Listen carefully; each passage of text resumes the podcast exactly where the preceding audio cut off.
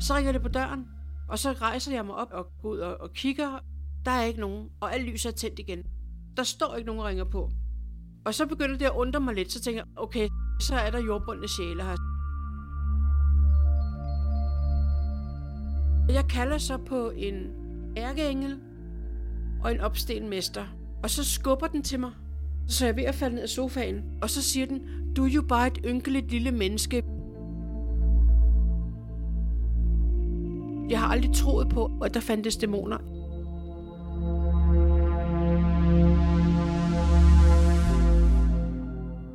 Det du lige har hørt her er Pernilles første møde med en dæmon. Pernille er clairvoyant healer og i besiddelse af nogle evner, hun bruger til at hjælpe andre. I denne podcast skal vi møde en kvinde, der bærer et helt særligt ansvar. Jeg hedder Pernille Christine Henriksen. Jeg er 53 år, og jeg er clairvoyant healer. Jeg bor her i Hillerød, og det har jeg gjort i 25 år. Det starter faktisk med, at øh, jeg som treårig jeg havde fået en ny cykel og cyklede rundt. Vi boede i sådan et villa kvarter, hvor der nærmest var lukket. Der ikke kørt biler inden rundt, hvor der var legeplads og sådan noget. Og der cykler jeg så rundt og falder og slår mig. Bliver jo helt ulykkelig og øh, græder og skriger. Og så får jeg så en tanke i min tankestrøm. Kæreste barn, tag det nu roligt, der er ikke sket noget. Kigger rundt, er der nogen? Og går så hjem til min mor. Og der er min oldemor så på besøg, og jeg fortæller så, hvad der er sket, og hun stråler jo som en sol, min oldemor. Gud, du har noget gaven, kæreste barn, du har noget gaven.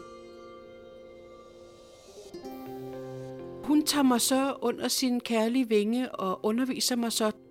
Til min 12-års fødselsdag øh, starter vi, hvor hun underviser mig i tarot, og hun underviser mig i karma-lovene, øh, øh, og hun underviser mig i universets øh, lovmæssigheder.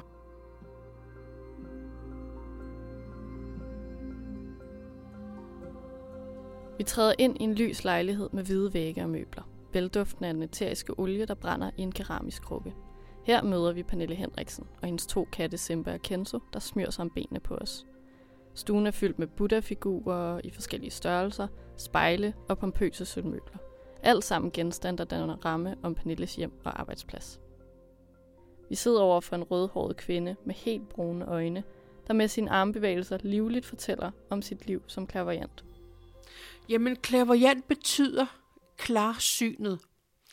Og klarsynet, det, det, det er jo, at, øh, at man øh, får beskeder fra en åndelig vejleder eller fra andre sjæle.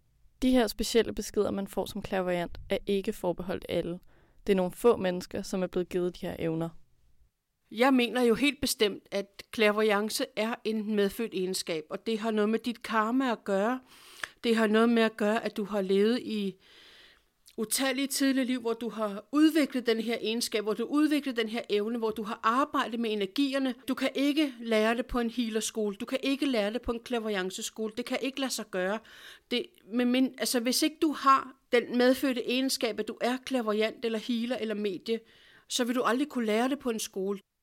Pernilles medfødte evner bruges til at hjælpe de mennesker, der har et problem, som man ikke kan se med det blotte øje. Det kan være, at man har jordbundne sjæle. Det kan være, øh, øh det kan være alt mellem himmel og jord, øh, man så kan have. Og, øh, og der kan jeg se fra først til sidst, det gør en kæmpe forskel.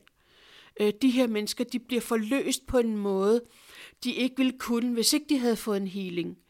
Og, øh, og det gør mig glad. Det gør, at jeg føler, at jeg gør en forskel, at jeg kan noget unikt, der kan hjælpe andre, som andre mennesker måske ikke kan.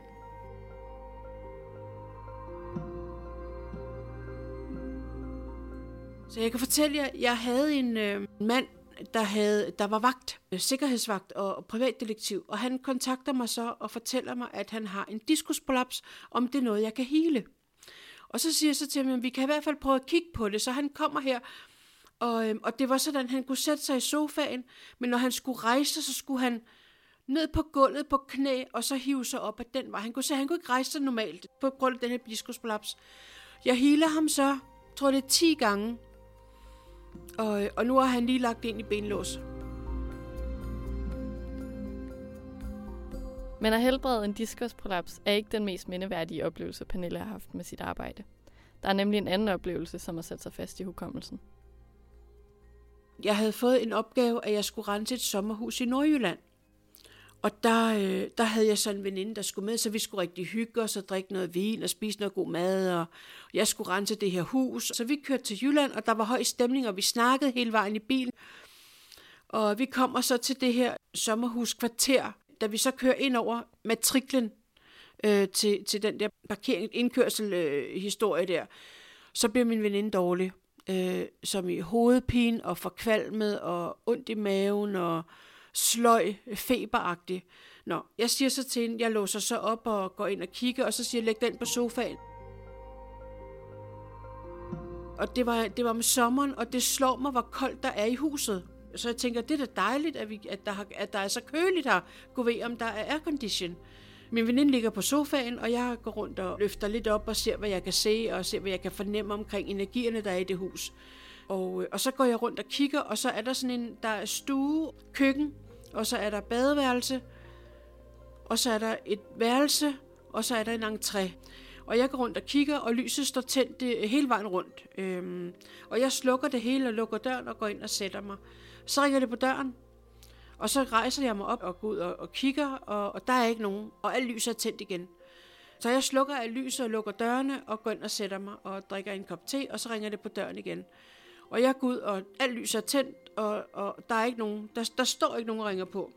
Min telefon ringer, og så bliver der tastet firtaller i, øh, i displayet i min telefon. Og så siger jeg så til min veninde, Heidi hedder hun, øh, så siger jeg, det, det er jo godt nok besynderligt. Så siger hun, jamen vi er jo på, jeg kan ikke huske, øh, hvad var hed, men det var i hvert fald nummer 4.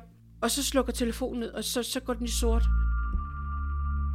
Og så begynder det at undre mig lidt, så tænker jeg, okay, så er, det, så er der jordbundne sjæle her, så, så er der virkelig noget at komme efter.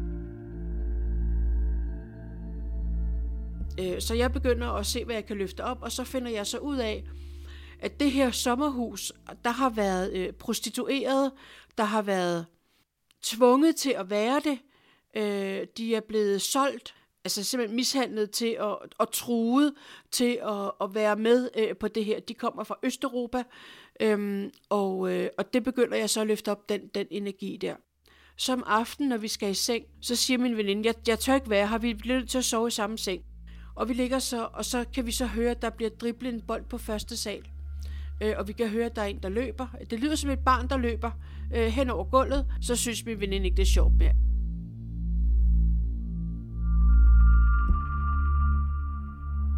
Næste morgen, der er der iskoldt, øh, så jeg prøver på at tænde for varmeapparaterne, og der er ikke nogen af dem, der virker. Så øh, renser jeg færdigt det, der skal renses og løfter op i lyset, det, der skal løftes op i lyset, og så begynder hun at pakke. Hun ligger stadigvæk på sofaen og er noget så dårligt. Så hun øh, begynder at pakke, mens jeg renser ud, og så siger hun, vi kører nu. Så jeg gør færdigt det, jeg skal gøre færdigt. Jeg sætter mig ind på passagersædet og kigger op, og så står der en op i vinduet.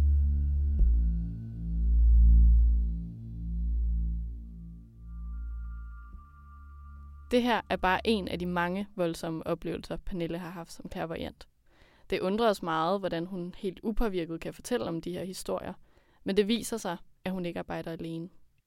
Jamen, mit team, det er simpelthen min åndelige vejleder, min skytsengel, og så de opstigende mestre, der, øh, det kan være Buddha, det kan være Jomfru Maria, det kan være Jesus Kristus, det kan være, det kan være ærgængelen Michael, ærgængelen Gabriel, ærgængelen Uriel, det kan være Celeste Krist, Johannes. Øh, alle de her opstigende mestre er en del af mit team. Det er dem, jeg samarbejder med.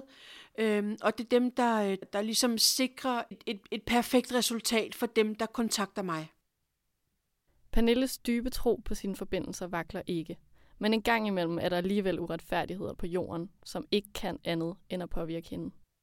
Jeg har... Øh set med egne øjne ulykke og nød og sorg, også blandt børn. Øh, børn, der ikke bliver behandlet ordentligt, børn, der ikke har øh, forældre, der kan passe på dem. Og det, det går lige hjertet på mig. Øh, og så tænker jeg jo selvfølgelig, jamen, hvis vi skal være her på Guds jord, hvorfor bliver der så ikke passet på de her børn? Jeg ved jo godt, at det er et karma, de skal igennem. Altså alt er jo et karma, man skal igennem. Jeg synes bare, det kan være voldsomt. Jeg synes, det kan være grusomt, og det kan være voldsomt, det kan være forfærdeligt. Og, øh, og der kan jeg godt tvivle. Men, men min kærlighed til universet vil altid, vender altid tilbage.